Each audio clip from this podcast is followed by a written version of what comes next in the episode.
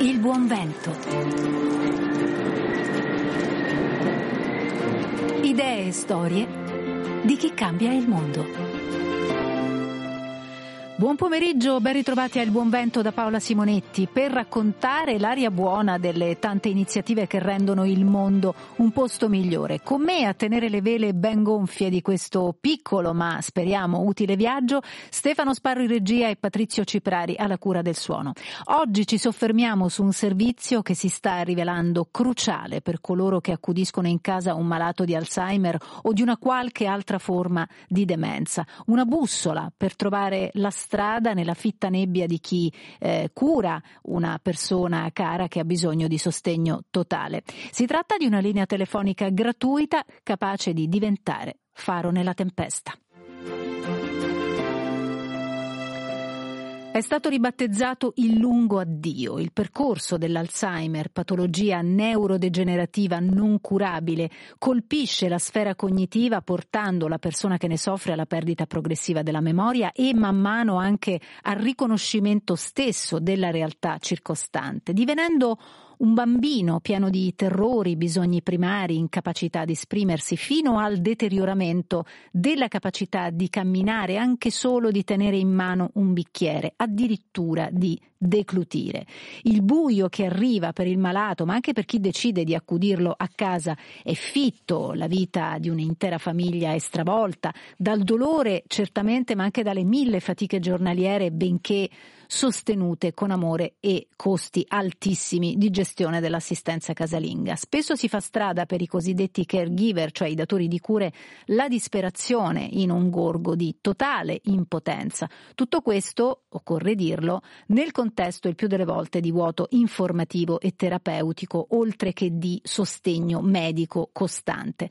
Ci si sente, come dire, sbattuti fra le onde di un mare in tempesta nel buio pesto. Un'ancora ha provato a gettarla un'associazione di Vicenza, Pro Senectute, con la creazione di uno sportello telefonico, uno fra i diversi, per dare sostegno e orientamento proprio ai datori di cure. Noi lo, eh, lo accenniamo 347 78 28 698. Ne parliamo con la presidentessa dell'associazione, Daniela Grieco, a cui do il mio caldo benvenuto. Buon pomeriggio, dottoressa. Buon pomeriggio a lei, buon pomeriggio a voi e grazie per l'invito. Saluto con piacere anche una delle colonne di questo servizio, Sara Sabadin, che è membro dello staff di psicologhe che risponde proprio alla linea telefonica. Buon pomeriggio anche a lei, dottoressa. Buon pomeriggio e grazie dell'invito. Grazie infinite del tempo che mi dedicate. Dottoressa Grieco, i dati ci dicono che sono circa 1 milione e 100 mila le persone malate di demenza in Italia, circa 3 milioni le famiglie coinvolte nelle cure.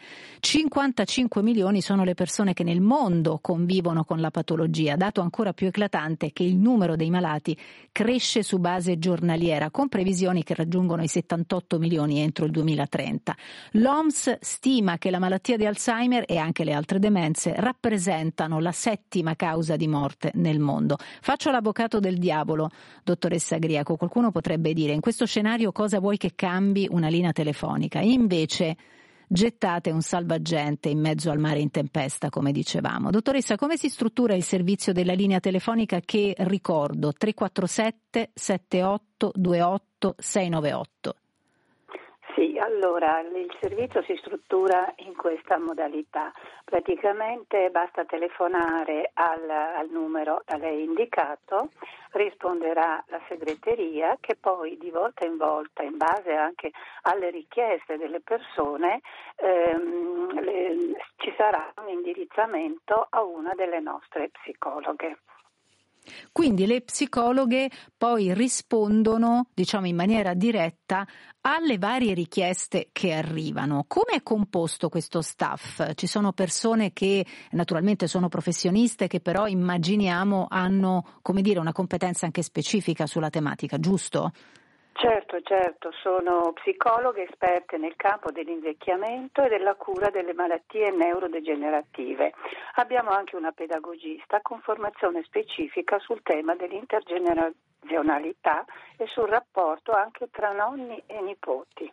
Che è un elemento importante, eh, perché poi alla fine un malato eh, che soffre di una patologia come questa, naturalmente può, come dire, essere nel contesto di una famiglia mh, mm, che vede vari membri, naturalmente di una famiglia di varie età. Eh, dottoressa, perché siete giunti alla creazione di un servizio di questo tipo nell'ambito delle attività della sua associazione?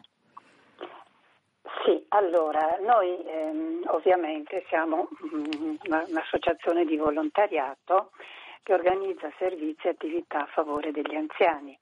Nel periodo del lockdown, non potendo organizzare nulla, abbiamo pensato ad, di attivare questo, uno sportello telefonico.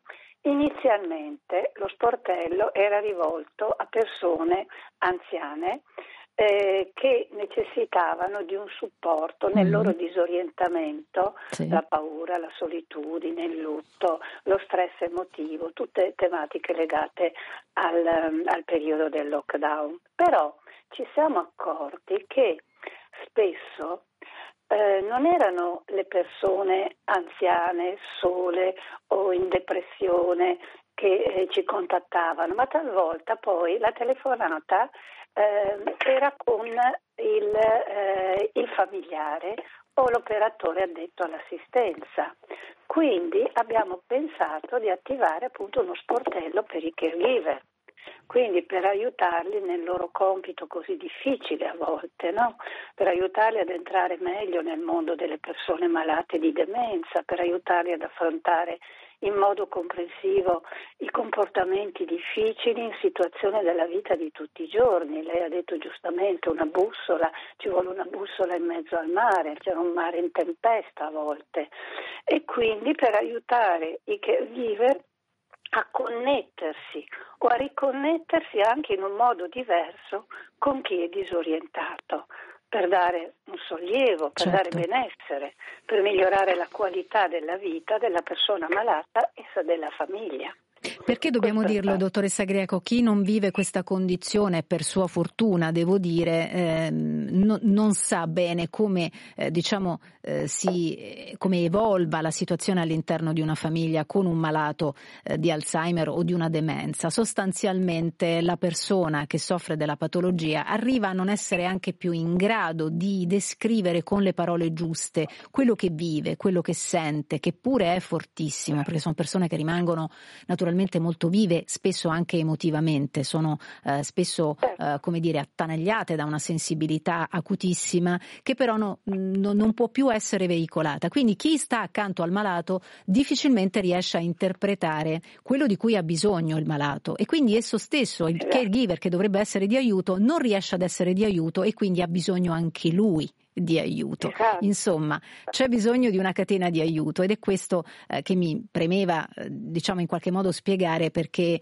non è facilissimo immaginare come sia la vita eh, con un malato di Alzheimer. Vi assicuro che è una delle cose più complesse, più dolorose che si possano vivere eh, davvero nella vita. Dottoressa Grieco, eh, in realtà il numero di telefono era in, inizialmente soltanto locale, ho capito bene? Cioè solo su Vicenza? Beh, no, abbiamo avuto telefonate da tutta Italia, anche dall'estero. Sì, Quindi però questo è, forse è un numero successivamente. Ah, okay. e, non, e praticamente siamo usciti dal territorio nazionale perché hanno chiamato da tutta Italia e, come le ho detto poco fa, anche dall'estero. Ecco, questo Quindi... però perché avete in realtà, se non ricordo male, anche fatto oh, una certa divulgazione anche sui social, giusto? Sì, Sul, esatto. e, e quindi insomma sul web poi alla fine si collegano esatto, persone esatto, da esatto. ogni luogo. Esatto, e quindi esatto, insomma vi siete resi conto che era un servizio assolutamente cruciale, forse al di sopra delle vostre aspettative?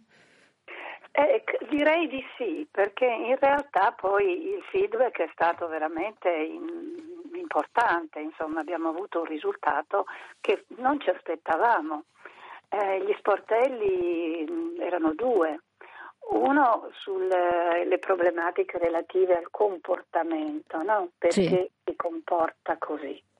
Quindi quando ci sono situazioni difficili da gestire e l'altro invece era relativo alle mm, patologie croniche, quindi sì. no? ci sono malati che hanno delle patologie croniche e anche qui in questo caso per il caregiver a volte eh, c'è difficoltà a gestire certe situazioni, perché poi come ha detto lei ogni caregiver si porta dietro un bagaglio emotivo, soprattutto se è un familiare eh, e quindi ci sono delle tempeste emotive molto forti che bisogna imparare a gestire perché un caregiver certo. preparato può comportarsi in un certo modo, se non è ben preparato eh, insomma ci sono degli ulteriori problemi che possono sorgere. Tra no? l'altro insomma essere completamente preparati non è facilissimo perché poi tra l'altro è una no. malattia che evolve quindi no. ogni giorno bisogna inventare qualcosa, però il successo di questa linea certo. telefonica dà la dimensione che una sola semplice buona idea qualche volta può cambiare il mondo di qualcuno che fatica nel quotidiano. Tra poco qui al Buon Vento cercheremo di capire cosa faccia la differenza per i datori di cure in Italia.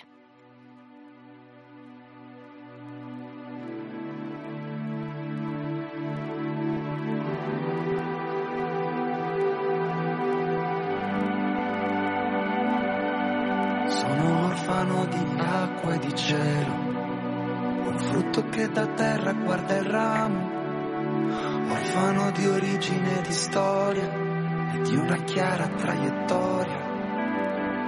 Sono orfano di valide occasioni, del palpitare di un'idea con grandi ali, di cibo sano e sane discussioni, delle storie degli anziani, cordoni umbilicali, orfano di tempo e silenzio, dell'illusione e della sua disillusione di uno slancio che ci porti verso l'alto, di una cometa da seguire, un maestro da ascoltare, di ogni mia giornata che è passata, vissuta, buttata e mai restituita,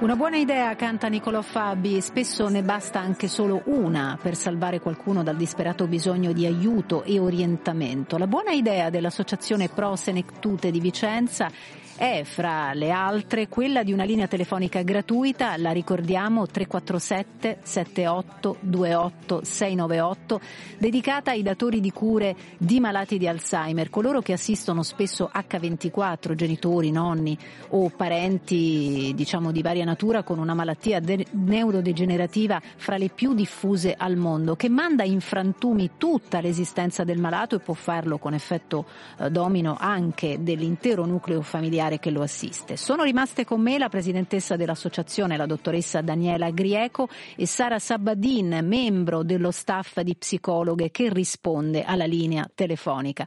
Dottoressa Sabadin, la linea, come dicevamo, è nazionale, immaginiamo quindi il flusso di chiamate e richieste sia ingente. Qual è però la richiesta che più di frequente vi trovate a fronteggiare? Beh, eh, le richieste sono varie. Eh, tutte comunque ruotano attorno al bisogno informativo di cui lei parlava prima. Direi che il punto cardine è questo, il bisogno di avere informazioni sulla malattia, informazioni orientative che diano una chiave di lettura sui motivi per cui un malato adotta determinati comportamenti, ma anche sul cosa si può fare per affrontare questi comportamenti. Quindi direi che la richiesta più frequente è anche quella che noi ci aspettavamo sarebbe stata la richiesta più certo. eh, pressante, che è appunto quella di avere eh, un aiuto per interpretare i comportamenti. Mi riferisco proprio ai comportamenti, quelli che possono sembrare comportamenti bizzarri che può avere una persona con demenza, eh, cercare i figli piccoli quando in realtà magari è molto anziana, voler andare a lavorare no- quando è notte fonda, cercare di uscire di casa, voler guidare quando in realtà non è più in grado, per cui tutte eh, queste situazioni in cui il malato appare disorientato all'interno della sua malattia, non riesce a mettere in fila i comportamenti sì, nel modo certo. corretto, crea eh, delle situazioni problematiche, i familiari ci chiamano per dire io non so cosa fare, non so come fare e noi ci ragioniamo su assieme. Spesso ci si trova insomma in forte imbarazzo perché quando una persona ultra ottantenne ti dice voglio tornare a casa da mamma e papà, tu ti trovi a non saper che cosa rispondere. Ecco, le risposte in quei casi eh, sono risposte che bisogna inventare, spesso ci si trova a fare una sorta di piccolo teatrino, no? si mette in campo una specie di recitazione, no? può sembrare strano ma davvero si arriva a questo e si inventano delle risposte che facciano facciano soffrire il meno possibile il malato. Immagino che anche questo no, eh, è possibile mettere in campo, dottoressa, come suggerimento. Esatto.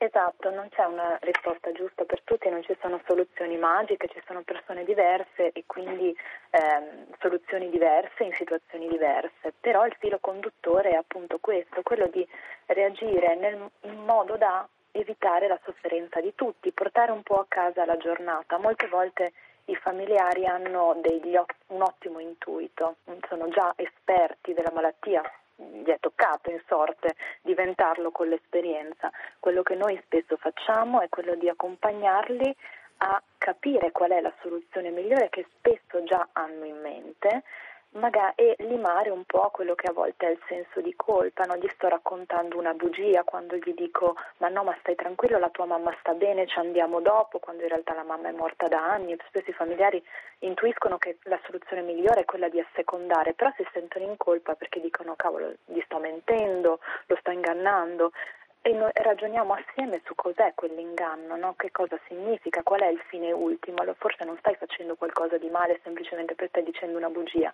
Se stai assecontando e lui sta meglio, allora forse non è proprio così sbagliato. Quindi interpretiamo le soluzioni assieme, interpretiamo i comportamenti e troviamo assieme soluzioni che facciano stare bene tutti. L'obiettivo è questo. Eh, offrite davvero un aiuto veramente straordinario, nel senso che quello che lei diceva poi avviene, no? il familiare che sta a contatto col malato H24 poi a un certo punto, come fa una mamma naturalmente col suo bambino, arriva a conoscere profondamente no? i meccanismi della persona che ha di fronte, ma non è sicuro di stare a fare le cose giuste, no? va per intuito e quindi avere anche la conferma qualche volta da parte di qualcuno che è più esperto che si sta intraprendendo la, la, strada giusta solleva tantissimo da un peso che comunque è quotidiano e, e, e lo si vive ora dopo ora, minuto dopo minuto. Eh, dottoressa Sabadin, ehm, che cos'altro viene chiesto con insistenza? Perché immaginiamo che ci sia anche una necessità forse di rivolgersi anche alle strutture più adeguate, che tra l'altro in Italia non sono facili da trovare. Esatto, il nostro servizio noi l'abbiamo pensato come un ponte, non può essere un percorso di sostegno psicologico in senso stretto, noi siamo tutte delle psicologhe, ma eh, per i limiti del, del, servizio che noi offriamo abbiamo scelto di non fare un vero e proprio sostegno, sì. percorso di sostegno psicologico, ma piuttosto un percorso informativo, di supporto e di orientamento ai servizi nel territorio. Prima parlavamo del fatto che la linea è nazionale, non è stata una scelta, è stata una conseguenza di una pubblicizzazione sui social dove abbiamo incontrato persone che venivano un po' dappertutto e che ci chiamano tutti quanti più o meno con le stesse richieste. Noi li aiutiamo a ragionare sulle risorse che hanno a disposizione e valutiamo assieme anche se hanno bisogno di affiancarsi a dei servizi una delle domande, delle domande frequenti è il dubbio se accompagnare o no un proprio familiare in struttura. Sì. in modo temporaneo o definitivo. Molte famiglie sono attanagliate da, dall'indecisione su questo, eh, in merito a questa scelta e così ci ragioniamo su assieme.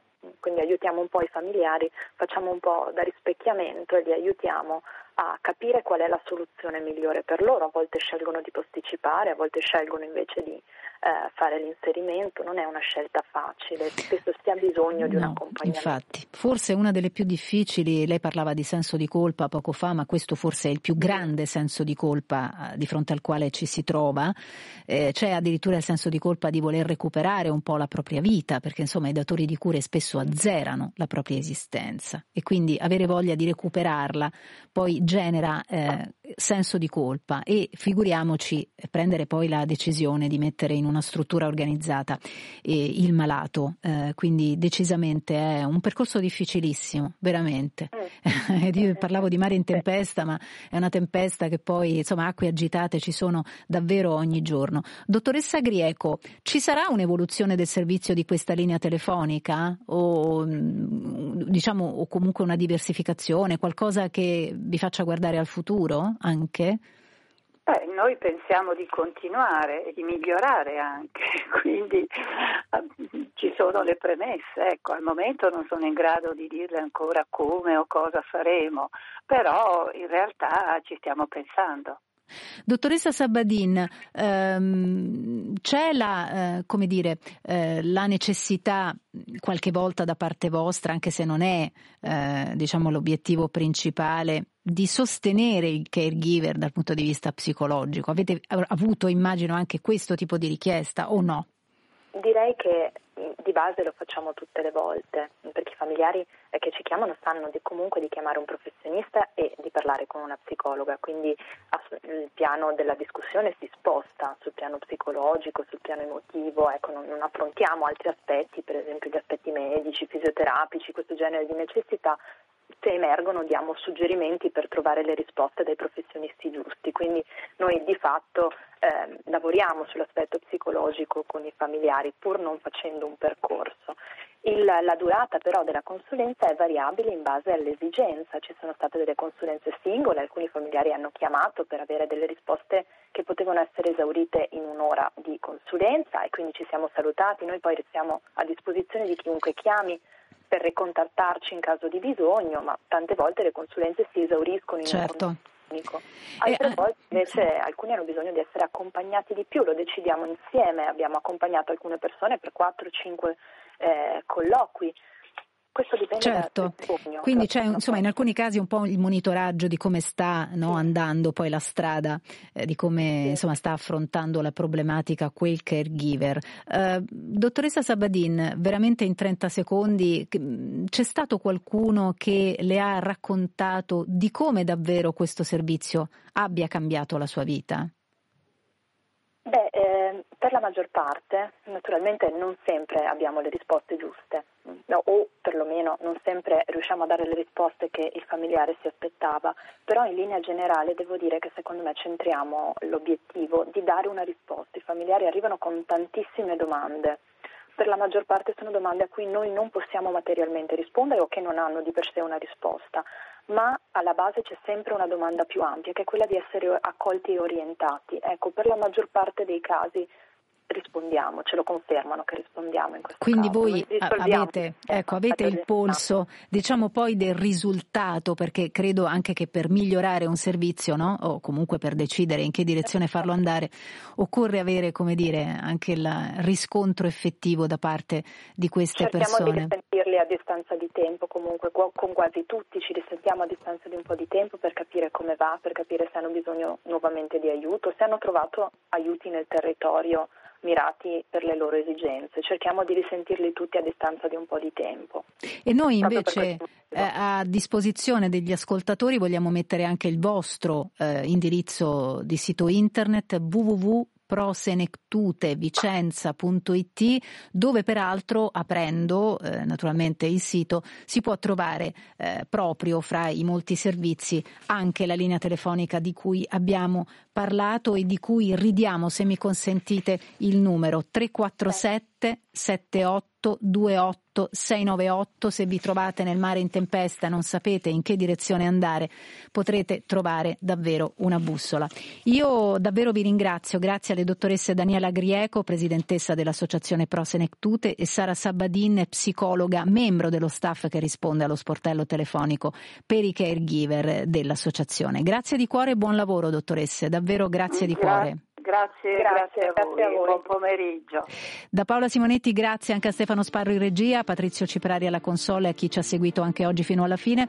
Al buon vento potete partecipare anche voi se siete testimoni o protagonisti di progetti virtuosi o belle storie. Dateci un cenno al 335 1243 722 con riferimento hashtag il buon vento. Io vi aspetto sabato prossimo. A presto.